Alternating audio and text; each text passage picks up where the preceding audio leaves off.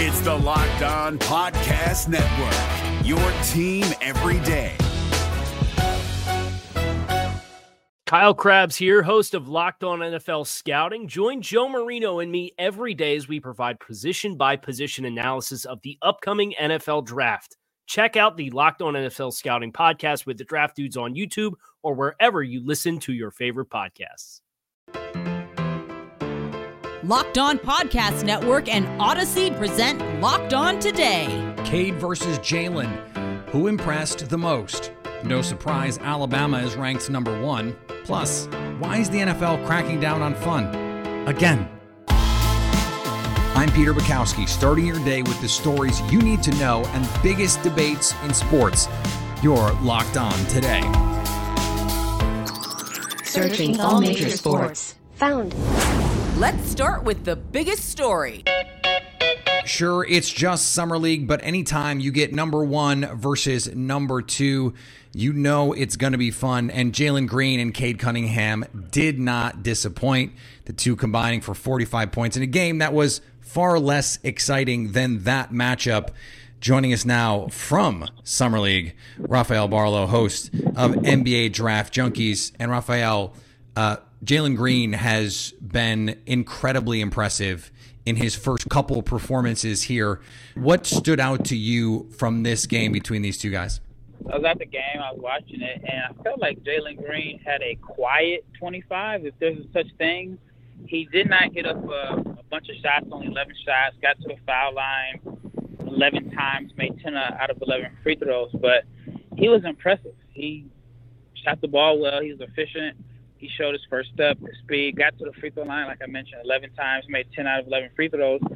But what stood out to me the most, and one of the questions coming into this this this rookie season was how well he would shoot the ball, and he was three for five from deep. So the Rockets have to, I mean, they have to be smiling that that they got uh, Jalen Green, who, in my opinion, outplayed Cade Cunningham tonight. It's only summer league first game, but impressive game.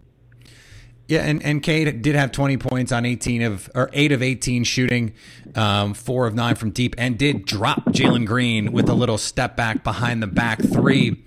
This was a better shooting performance from Cade. What what I thought was impressive was the defensive versatility that he's shown, the leadership that he's already showing. This was as much about the culture fit, it seems like, with Cade Cunningham, and, and we're already seeing a lot of that. Basketball IQ, obviously, a big part of it as well. Yeah, definitely, definitely. I mean, he had a a good game, solid performance. Felt like he probably should have had more assists. I mean, he was only he only had two assists uh, on the stat sheet, but I thought that he set up guys. He got them good looks. They just weren't making the shot. So, I mean, he looks like the player that everyone expected, and shot the ball well from three. I like the, like you said, the defensive versatility. I also feel like they should have put him in the mid post a little bit more. I wanted to see that, but overall, I mean, it was a, a good matchup, and both guys lived up to the hype. One more name that stands out because I had Jackson Gatlin on the show the other night uh, from Locked On Rockets, and he could not stop raving about Alperen Sengun, also a rookie, probably going to be a little bit overshadowed by what Jalen Green has done. He had another 21 and 8 game and and four blocks. His defensive presence with with the verticality has been outstanding. I've been incredibly impressed with Sengun. What have you seen there? Yeah, I've been impressed, and I've been more hyped about Sengun simply because I'm a little biased. I used to live in Turkey, and I have been watching him since I, I guess two or three years ago. And he, I did a video on my YouTube channel about his talent as an NBA player, and you know, a lot of people thought he's too slow, or you know, the game isn't built for him anymore. And I mean, again, it's still preseason, but he has definitely quieted some of the doubters. A lot of people thought he just wasn't athletic enough, but he's been blocking shots, verticality, like you said. I think he's a better passer than what a lot of people thought. And I mean, I know it was uh, an ugly play, but he he showed he can shoot the ball from deep with his with his pull up or catch and shoot shot from the logo. But yeah, I mean, I, I thought Sengun was impressive, and it, I, I'm definitely happy that I was able to prove some people, at least temporarily, wrong that the kid can play in the NBA. Locked On Today is brought to you in partnership with Odyssey, your new home for music, news, sports, and podcasts. Download the Odyssey app today. Coming up, does anyone have a chance to match Alabama? Now, here's what you need to be locked on today. The Boston Celtics got a low risk, high reward addition to their lineup on Tuesday. John Karalis here from the Locked On Celtics podcast with breaking news Dennis Schroeder coming to Boston after turning down an 80 plus million dollar offer from the Los Angeles Lakers. He signs in Boston on a one year, $5.9 million deal. It is a coup for Brad Stevens, who now gets a point guard that the Celtics have been looking for. They actually have added a pretty decent player to the mix in a bridge year to what the Celtics are hoping will turn into a third star. But now here's Schroeder, a guy who can help and a guy who maybe by the trade deadline could be movable. Maybe you get picks for him, maybe you get a player for him. Who knows? But the Celtics, right place, right time, right opportunity for Schroeder, who the market just dried up for him. They just didn't get any opportunity anywhere else. Boston has a little bit of money to spend, minutes at his position, so he's going to play in Boston for the year, if he even lasts that long. And that's the beauty of this signing for the Boston Celtics. It's really a low risk signing. If it doesn't work, if the fit is horrible, if the if it's toxic, you can cut him. You can trade him in December. It doesn't matter. You don't really risk anything here. But if he pans out, maybe he leads the Celtics on a playoff run. Maybe the Celtics flip him for some assets there at the deadline that they can turn around and use to acquire the third star that they're looking for. PSG confirmed the signing of Messi after the Argentina captain's contract at Barcelona expired earlier this summer. Leo Messi has signed a two year contract with PSG with the option of extending for a further year. Messi is expected to earn between 35 and 41 million dollars net a year. Not a bad deal to go live in Paris. Another day, another blown lead for the Red Sox. Death, taxes, and the Red Sox bullpen blowing a lead once again. Hi guys, this is Lauren from Locked On Red Sox, and I don't even know what to say anymore. This Red Sox team is really hard to watch. They were winning at 1.41 over the Rays in a game they so desperately needed to win, but as has been the case recently, the bullpen blew it, and the Rays ended up winning. The AL East lead gets a little more toward the Rays. Wow, I- I'm speechless. The Green Bay Packers 2021 preseason will be the Jordan Love show. Coach Matt LaFleur said Tuesday that quarterback Aaron Rodgers will, quote, most likely not play at all in the preseason. The offseason drama isn't driving this decision, though. Aaron Rodgers hasn't played much in the preseason in the past. In 2019, when LaFleur took over, Rodgers was slated to play in the third preseason game. But that was the game where there were concerns over the field conditions in Winnipeg, and the Packers ended up not playing him. They also ended up playing on a field that wasn't 100 yards. There were no preseason games last year. That's what happened last night. Here's what to look for coming up on betonline.ag. The NFL Super Bowl futures are out, and of course, Kansas City sits atop the rankings. They are plus 500 to hoist the Lombardi. Tampa Bay comes in at 6 to 1. Buffalo next at 11 to 1 with the Packers and the 49ers sitting at 14 to 1 for all of your baseball, NFL preseason, and golf lines. betonline.ag has you covered. Sign up today for a free account at betonline.ag and use the promo code locked on for a 50% welcome bonus. BetOnline, your online sportsbook experts. Here is another story you need to know. I don't want anyone to be alarmed, but the Alabama Crimson Tide are the preseason number one, and they are the number one by a mile. I don't know if that has happened before. Seems like something that may have happened a time or two. Joining me now to talk a little bit more about it from Locked On Alabama, Luke Robinson, and and Luke. Um, we know what what Bam is about. We know what what the Tide are all about. This is another year where they come in as the heavy favorites. So, what in your mind could prevent them from winning the the 14 millionth national title in the Nick Saban era? Yeah, you know, it's always been a joke for a lot of non-Alabama fans uh, because Alabama, in their media guides and and on flags surrounding Bryant Denny Stadium, have claimed various national championships that date into the 20s or the early 40s, and and some of them are certainly more valid than others. Uh, before we had before we had an AP and what was then a UPI or something like that to solidify. Okay, this guy, this team was a national championship, or you know a BCS and college football playoff. But the, and it used to be funny to say, oh, you know, Alabama claims 45 national championships.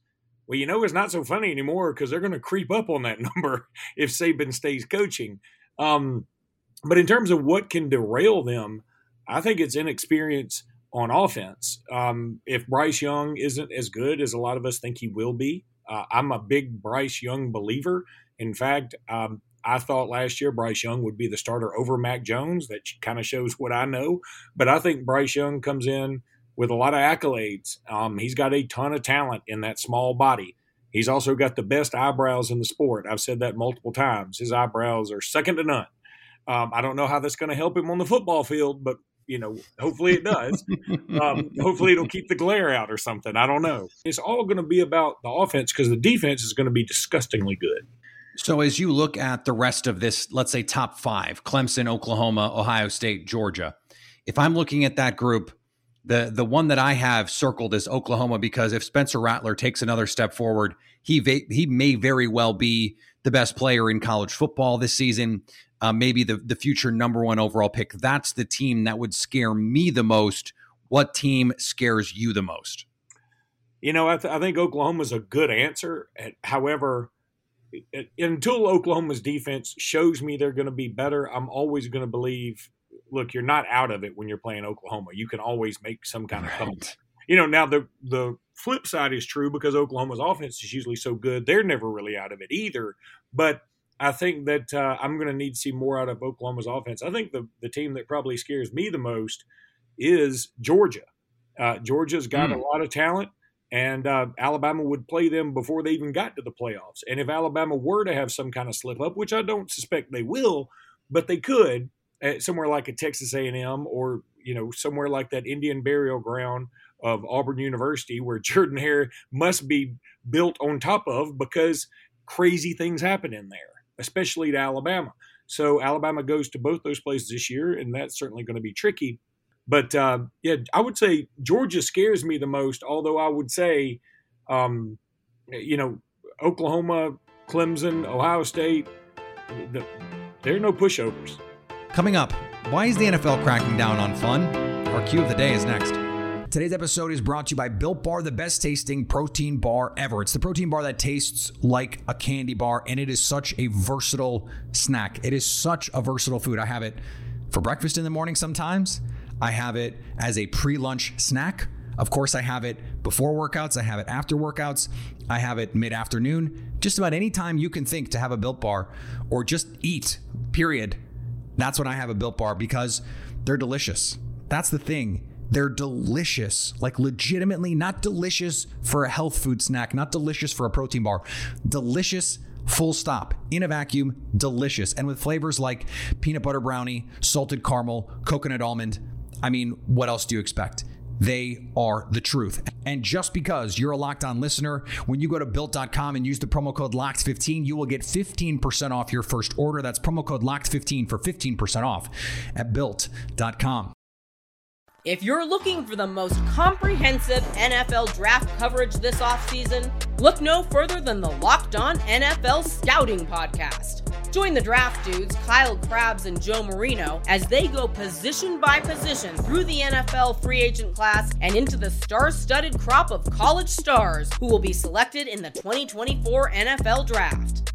If you want to know who your favorite NFL team should be adding to its roster, you need to check out Locked On NFL Scouting, available on YouTube and wherever you get your podcasts. Part of the Locked On Podcast Network. Your team every day. Agree or disagree? This is the cue of the day. The NFL just can't leave well enough alone, announcing Tuesday that they are going to be tightening the taunting rules, making the no fun league not even very fun to make jokes about anymore because I might get a 15 yard penalty just for making jokes about it. Joining me now, host of Locked On Saints, and of course, Locked On NFL, Ross Jackson and Ross. The question I want to ask you is why does the NFL hate fun? But we know the answer. They, they just they just do. So I'm going to ask it a different way. Who is this for? Uh, this this rule is for one CJ Gardner Johnson of the New Orleans Saints. No, it, it's not really, but uh, obviously, I mean, he was the one that made a lot of headlines last year. I mean, he led to ejections from two separate Chicago Bears, including one of them, Anthony Miller, in a playoff game, uh, which, of course, you have to be a certain level of irritated with a player to throw a punch and get yourself ejected from a single elimination tournament game. But you know, it, it, does obviously go beyond CJ Gardner Johnson, but you know, my localism is going to take me there. But honestly, I mean, this is just one of those things where the NFL, unfortunately, taking a step too close to the MLB here in trying to take the fun away and trying to take the fireworks away and trying to pretend like this is supposed to be some type of a like scholarly kind of well buttoned up game when really this is a game about uh, raw emotion and getting out on the field and hitting people. And the thing that we're saying is, oh, but don't make fun of anybody on the way it it's a sport of car crashes. I mean, that's what we're doing. So that's why this doesn't make any sense. And and a couple years ago, they said, "Hey, we're going to bring back celebrations." And in the end zone, you can have all the fun you want. And guess what happened? The teams came up with some really fun stuff. That all went viral. So I understand, I guess, in theory, saying, okay, if you're showing someone up, that's not quote unquote fun it's pretty fun, Ross. Like I, that's yeah. just that's where I'm coming from, and I think that's where a lot of fans are coming from on it too. And some of the the videos that leaked out about these things are going to be penalties. It's like it's a guy flexing, like just right. like doing the muscle pose, and it's like of all the things that you're going to focus on, this is the thing. I, I don't understand it.